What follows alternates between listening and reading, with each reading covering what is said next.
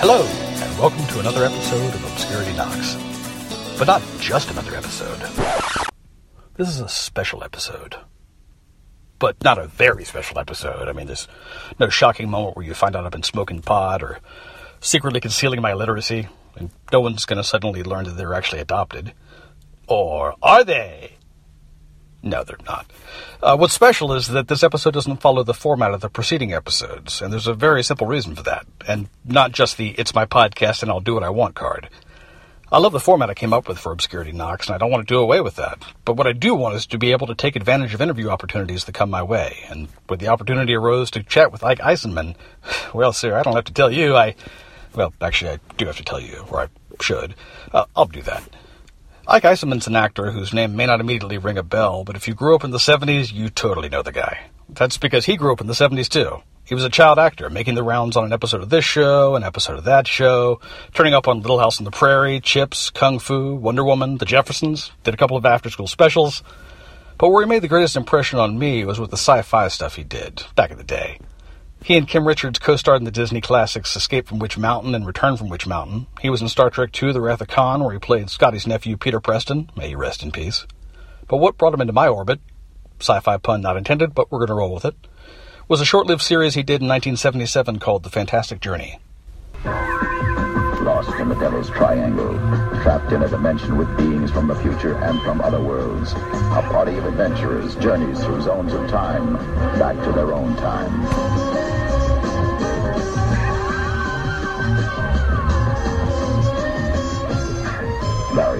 A man from the 23rd century, possessing awesome powers. From 1977, Fred, a young doctor just out of medical school. Scott Jordan, the 13-year-old son of a famous scientist. Liana, daughter of an Atlantean father and an extraterrestrial mother. And Jonathan Willoway, rebel scientist from the 1960s. Together, they face the frightening unknown on The Fantastic Journey. It starred Eisenman, Jared Martin, Carl Franklin, Katie Saylor, and Roddy McDowall. Totally geeky, I know. And I devoured every last minute of it. I was a precocious six-year-old, what can I tell you? I couldn't get enough TV. And when I got an email from Get TV about how they were going to be airing a marathon of these 10 episodes, I was ecstatic. And when I discovered that Ike Eisenman was going to be doing some interviews to promote the marathon, I made a snap decision. The Fantastic Journey was damn sure obscure enough to warrant having Ike as a guest on this podcast. Thankfully, the folks at Get TV were up for it, as was Ike. And the end result was a great conversation, which, although I wasn't able to hit on everything I would have liked to have asked him about, still resulted in some wonderful stories from throughout his career. The Fantastic Journey Marathon kicked off last week on March 12th with the first five episodes of the series, and continues on March 19th with the final five episodes, starting at midnight on Monday. And just to clarify by that, I mean at one minute after 11:59 p.m. on Sunday night, it's Fantastic Journey time, baby. Got it? Good. Enjoy the interview. Hey, Ike, it's a pleasure to talk to you. Hey, how are you? I'm doing well. I, uh, Good. I have to say, uh, I wonder if it was as shocking for you as it was for me to suddenly find that Fantastic Journey was going to be airing on TV again. Oh, it was shocking. Totally shocking to me. Yeah. I actually remember watching it when it was originally on the air and, and have had a soft spot for it ever since. So I was ecstatic when I got the email finding out about it. Oh, cool. So I'm talking to an old school um, sci-fi fan. This Oh, absolutely.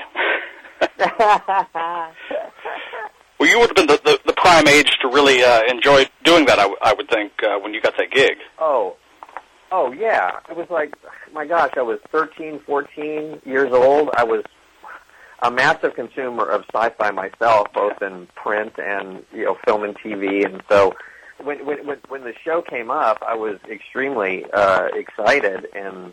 You know, having a chance to audition for it made it that much better. Getting it, of course, the icing on the cake. So there you go. So when I don't know if you recall this specifically, but uh, when they uh, first pitched the show, was Scott Jordan particularly well defined as a character, or did they give you some leeway as far as uh, figuring out who he was? Yeah, it, it, it, not just he was he, he- was just defined as as a as a you know very curious and assertive uh, uh, young young character. It wasn't anything particularly specific or or broad. They just allowed me to walk into it and and be myself and and uh, have it unfold after that. So yeah, it was it, it, yeah, it was pretty much a straight uh, straightforward young guy. Well, the series kind of evolved well, pretty quickly uh, out of necessity, given it was only ten episodes. But uh, do you remember the the transition that occurred after that uh, the pilot, where they uh, shifted up who was going to be regulars? Yes, I, I, I did. It was a it, it was not an atyp an untypical or atypical situation in, television or Hollywood where creative decisions are made, things ideas are changed, and they did the pilot. The uh, yes, the, the, the overall concept for Fantastic Journey obviously is about this group of people who go into the Bermuda Triangle and end up in this fantasy world. The fantasy world was supposed to go into the future. It was going to go into the past. It was going to go all over the place. And I feel, I, I, I seem to recall that production got so complicated and bogged down and expensive in the part of the sh- pilot that was dealing with the past and the historic aspect of the show. And uh, the network and the producers just decided that once they shot everything and put it all together, that they wanted to move in a strictly science fiction, future alien kind of um, world from that point forward. So before really, we'd shot all the material for the pilot. We heard that it was going to get picked up for the series, and then they came in and said, "Well, we're coming. We're going back and we're going to restructure the pilot. Here's what we're going to do here. Here's what we're going to do there." And all of a sudden, half the cast was gone, and I was still there, which I was grateful for. But it was just kind of a strange thing. But once I saw the kernel of the of the cast, uh, the cast as they chose to put it together going forward, it, it made sense. I, I think our original cast was a little bit too. Uh, there were too many of us, and it was uh, kind of too much of the same personality type. So it ended up making sense. But it was an awkward little bit of a transition, plugging in suddenly this um, these science fiction elements. But uh, it was still fun, and once it once it once it rolled over, it was fine with me because I, as I've said, the sci the sci-fi part is uh, right up my alley. was there any particular uh, uh, aspect of the special effects that uh, was entertaining for you? Because I obviously it was not the, the biggest budget in the world. No, no, not, no, it wasn't. It's all, all of it is entertaining to me. I, one of the big reasons I wanted to be an actor was I wanted to be a part of how special effects were done. They fascinated me as a child, and so getting a chance to do Escape to Witch Mountain, well, I don't even have enough time to go into how much fun that was being a part of those effects. So having the series and having all these kind of wor- weird and quirky things that you've got to figure out how to do. And yeah, I was a kid. I was building building model airplanes. I was very uh, you know, artistic and creative and crafty. I liked creating things at home. So getting to do that on the set, um, being an active part of how these effects were done, was just a blast. And he has all kinds of strange things, like uh, you know, uh, Jared Martin to, to use his um, tuning fork healing magical tricorder thing. That of course that's what it was. Uh, every time he he it had to glow, there was you know a, a half inch cable of wires that had to go up his sleeve and down his pants, and and he couldn't walk very far. He had to stand there, so there were the restrictions, and and then of course he had to play it up as if we're hearing all the sounds around us and and all of that, and you know we're not on the set. You're just standing there with a a plastic, a piece of plastic that glows pink and wires going down your pants. It's very funny. You know, you got to kind of get over the awkwardness of the of the very analog nature of, of yes, the inexpensive effects to to, to make it to to sell it as an actor, and that's your that becomes your job as as much as uh, saying your lines. So it's very fun. I, I I love I love doing it, and um, you know, the better you are at helping the prop people and the effects people do their job, the, the, you know, the smoother things go, of course, as well. But yeah, great stuff. I'm glad you sensed where I was going with that because I was thinking in terms of the Star Trek uh, salt and pepper shakers. So uh, you you were right right in line with my thought process. yeah, yeah. well, I have to ask, uh, what was it like working with Roddy McDowall? Because he just seems, uh, from everything I've ever read about him, to be one of the coolest guys ever. everything I've read's true. Um, the person, honestly, I, it's this is I can I can now feel as I'm talking more and more about him, and we'll be talking about more about him in the future. It, it's just going to get old. He was simply the nicest man I ever met in the business.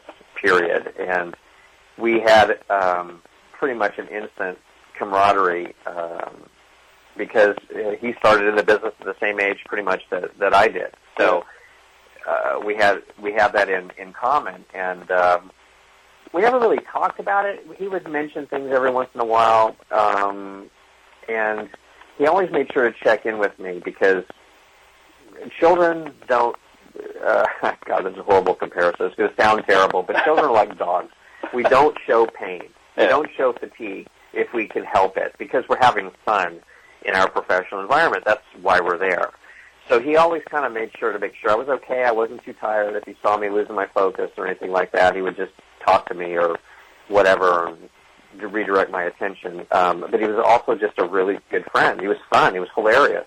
Um, one of the one of my favorite things uh, I enjoyed doing with him was every Monday morning, sitting next to him as we were getting ready to work. Uh, he had his TV guide in his hand, and he would go through the TV guide cover to cover uh, that morning and underline every single old movie that he wanted to record. And I say I don't say that lightly.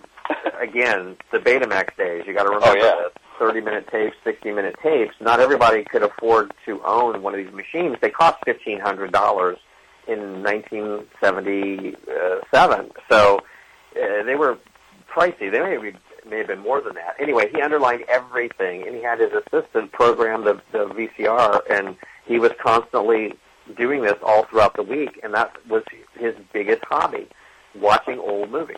And um, I also believe at the time he had uh, the distinction of, of having the largest private collection of old um, studio movies um, in the country.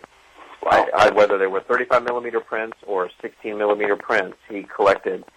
Uh, he was a avid, huge collector of, of that material.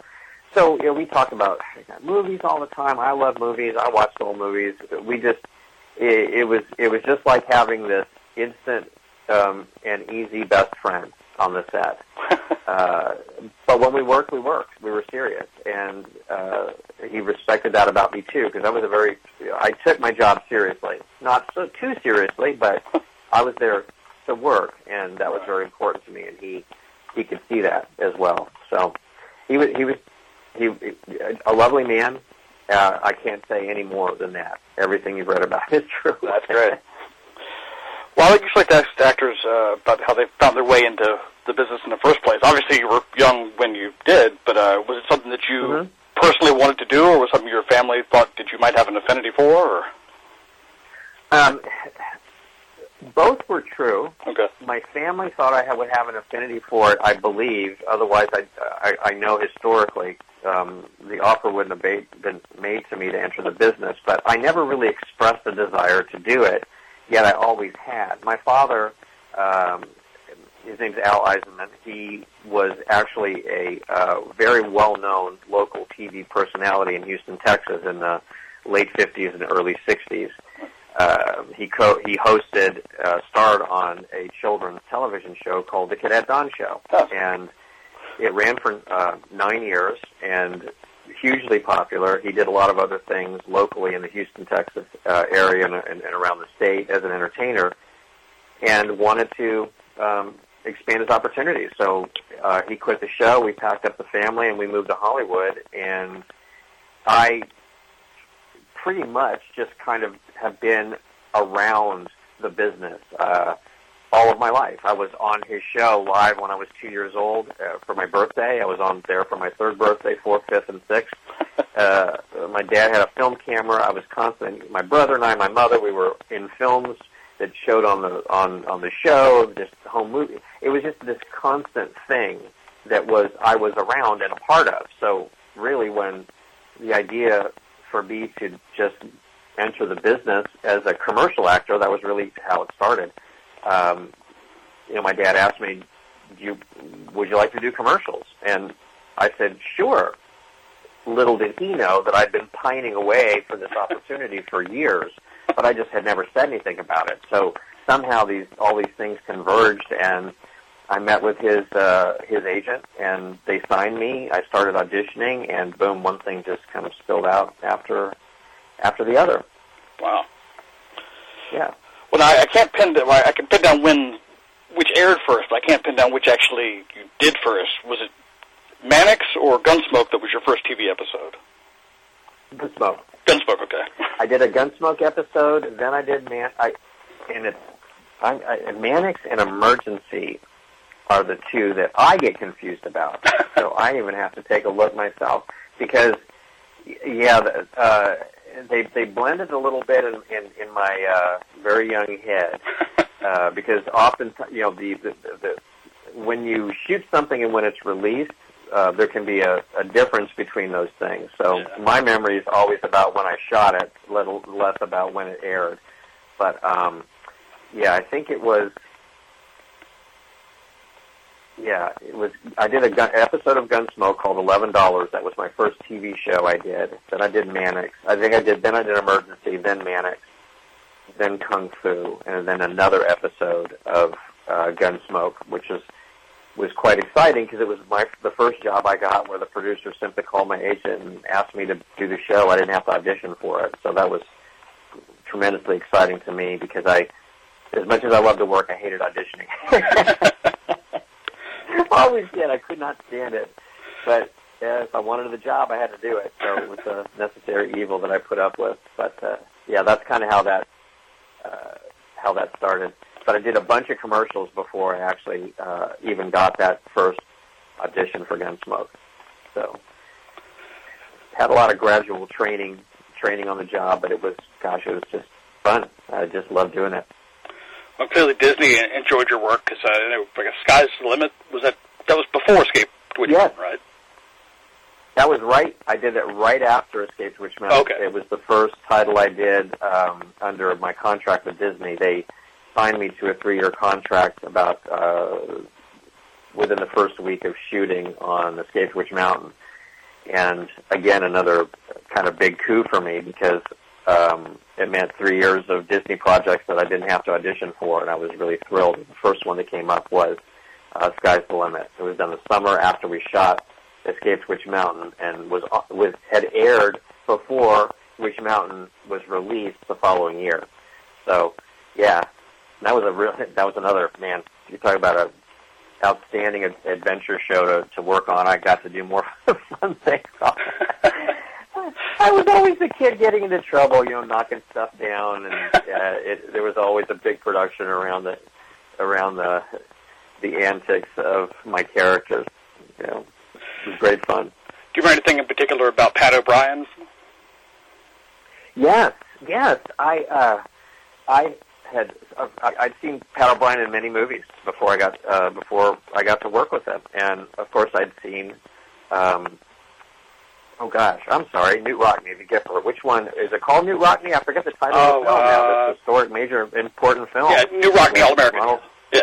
yeah, All American with Ronald Reagan, and uh, and Pat, you know, uh, Pat O'Brien has this the famous um, monologue, the speech that Knute Rockne gives about you know the one for the Gipper. Right. And it was already a classic cliche monologue in Hollywood by the time I, I worked with him. And one day after lunch, we were we were, we'd finished lunch. We were sitting. We were just I don't know, just chatting because that's just what you do, right? And we were sitting around chatting. It was weeks into the production, so it wasn't anything. I don't know. It just came out of the blue. For some reason, he got nostalgic, and he just went into the monologue. And I get a little choked up even now telling the story because because at first no one I wasn't sure what he was doing. I thought he was just telling me another story. Yeah. But he went into it with such ease that it was like, my God! And then suddenly I realized what it was. And he did the whole monologue for me. And by the time he was done, I looked around and there were about ten crew members standing around listening to him do it. And you know these guys that you know they're they're pulling cable, they're moving lights. It's hot out. Who who would have thought it would stop everyone in their tracks? And it was just a very moving thing, and I just I, I, I, I didn't even know what to say. I just thanked him, and and he just said, "Yeah." He says it still holds a very special place in my heart, and I've never forgotten a word of it since. And I just went, "Wow, that's how neat, how neat, how neat to have something that special in your career with a career like his." Oh yeah. was still that meaningful. And uh, and little did I know at the time, I had already I'd made a film that was going to kind of hold that place in my career. So you know these these little moments of special and um, special irony are not lost on me. Well, I will say I do have both Escape to Witch Mountain and Return from Witch Mountain on DVD. So uh, uh, okay. another old school fan situation here. Yeah, well, well, I them on VHS, so there you go. That's even more old school. yeah. I mean, looking back at those, it's just amazing the, the people you got to work with just on those two films alone. Eddie Albert, Ray Milland, Yes. Donald Pleasence, Bette Davis, and man, it's, uh, it's crazy.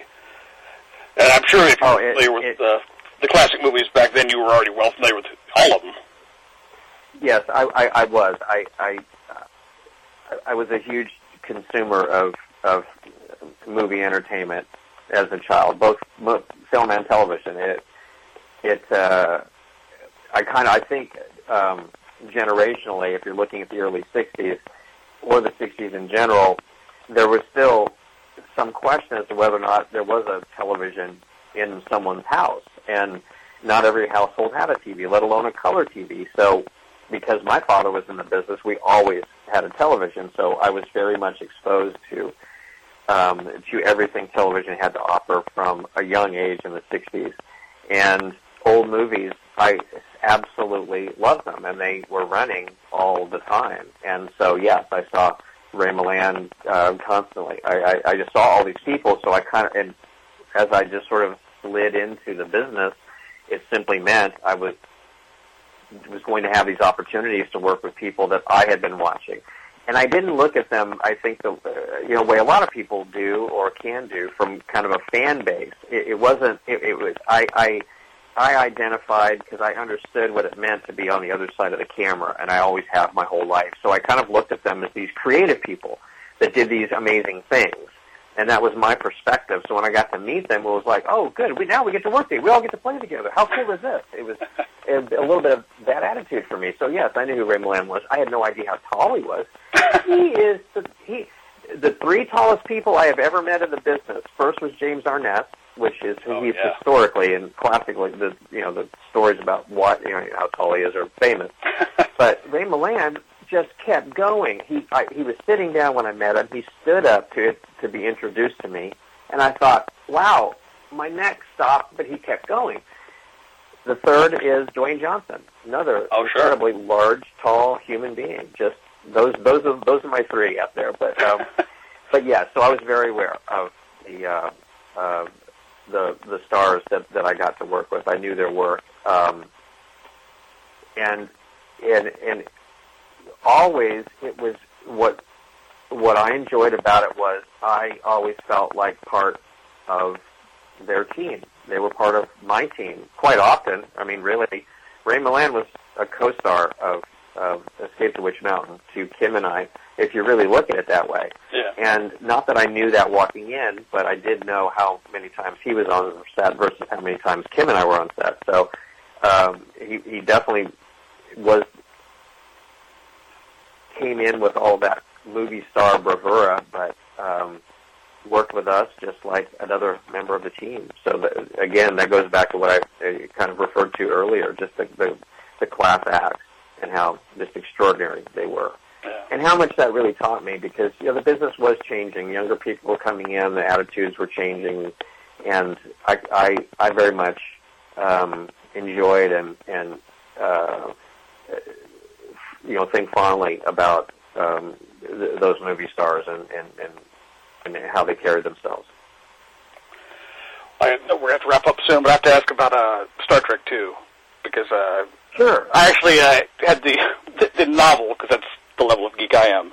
And so I'd known all about the Mhm. Peter Preston connection uh, from reading that, and so I always felt like uh, you didn't get nearly enough of uh, storyline in the actual film. Slide Scotty's nephew. That, that, that's a key enough figure. You'd think they would have made more of that. Yeah. I agree. but still, uh, uh, that had to have been just cool to be on a, a big budget, but big budget, high profile project like that one. Oh, most definitely, most definitely. I uh, they definitely spent the money, and they spent it in the right places because the the bridge set alone was truly extraordinary, and uh, I pay. I always pay particular notice to these things because it was always they were always high on my radar, um, coming just from the production, you know, experience I had. Period. Um, but looking at the wires coming off of this thing, and it, it, it, it yeah, it, it, it, I, I, it, it was just this huge. It looked like a spaceship. I mean, it really did. It looked like a spaceship on the soundstage with wires coming out everywhere, and they could take it apart and move parts of it. It was just a rather extraordinary piece of engineering in and of itself as a set, um, as a simple set, Yeah. and so that you know that was that was just a, a, a fun thing to watch and, and see how they they put those uh, things together at the time. But um, but yeah, I- I- the I have um, almost zero experience with what most actors now deal with in the special effects arena, where they're just in front of a green screen all the time and they're uh, barely touch anything or actually see anything that's happening. I actually got to interact with all of my props and effects and anything that that uh, that that you know we were working with in those days. Uh, I can say that now. Gosh, how embarrassing! But in back in those days, uh, everything was right in front of you. It was all analog, and and uh, and so I really um, even respect the actors more because you their job is that much harder. It's, we always had to imagine that it was real, but they really do now have to imagine it's real because it's not even there. Well, there's a, uh, there's a storyline that's in the Star Trek II novel that I, you're the only person I guess who could really answer this that I've talked to, uh, where Peter Preston and Saavik, there's like a relationship with them in the novel. Was that ever actually in the script? No, That's what I was wondering about. No, that never was. I, I really, I don't. I, I'm, I'm going to plead uh, gross ignorance here because I don't know the chronology of where where the uh, novelization of the story comes into play. People have brought up that yeah, that there were hints of this relationship that um, that no was never even a discussion. It wasn't on a page anywhere. It was not in any early edition. No, and no hint of it of any kind. I don't think there was room in that movie for another. Yeah, heck, they couldn't. They couldn't maintain uh, my relationship with uh, Scotty. How could they have established one with me and uh, Saavik? A fair question. Uh, well, there you go. let's uh, wrap up by uh, talking just briefly about your current uh, aspect of the business, which uh, is working in, I guess, uh, sound predominantly. Is that, or you have anyway? I don't know if Um, you still are. Is that true? No, uh, I'm- not anymore. I'm retired now from the business. But yeah, a large block of uh, the um, the latter part of my career w- was spent in uh, Like a little known aspect of yeah ADR. Yeah. It's uh, post production sound. It's custom sound effects for movies and TV shows. They're all vocal. We're all uh, a group of actors that provide this service. And um, I worked. Uh, yeah, I first got into it working for Barbara Harris, who's really the um, she is the, is probably the, the the busiest, most powerful um, ADR uh, group out there. Um, and uh, I ended up working with uh, splitting off from her and working with some some partners in a group called the LA Mad Dog. and uh, we did film and television work for a good solid 15 years. And I worked on hundreds and hundreds of movies. It was really an, an awesome um, aspect of the business to work in. It was great fun. Um, I kind of call it I, I call it custom vocal sound effects because that's really what we did. So uh, I did that for a, a very long time, and then decided it was time for me to just kind of move on and egress uh, out of the business and and uh, and see what was going to be coming up next for me. So yeah, I did that for a long time and, and uh, did some really fun work. I will say thanks to your credit in Two Moon Junction, I now know what a Walla group is. Yes, a Walla group, ADR group, loop group, loopy group. There's so many terms. They're all interchangeable, and actually I will be explaining it in probably more detail than anyone wants to know in the memoir I'm writing right now, My Time in the Business. So. I'll be able to define it for uh, for everyone in some way, and it'll be a little bit more about the business than than they thought they wanted to know. Excellent. I'll look forward to reading that. Well, thanks uh, so much for taking time to chat. I, like I say, I, I literally can say that I've been a fan uh, just about all my life. So uh, I, I love Oh, Fantastic Journey. It's nice to actually be able to get a chance to chat with you. Absolutely, it was it was my pleasure, and thank you so much. And I uh, yeah look forward to when this is uh, posted.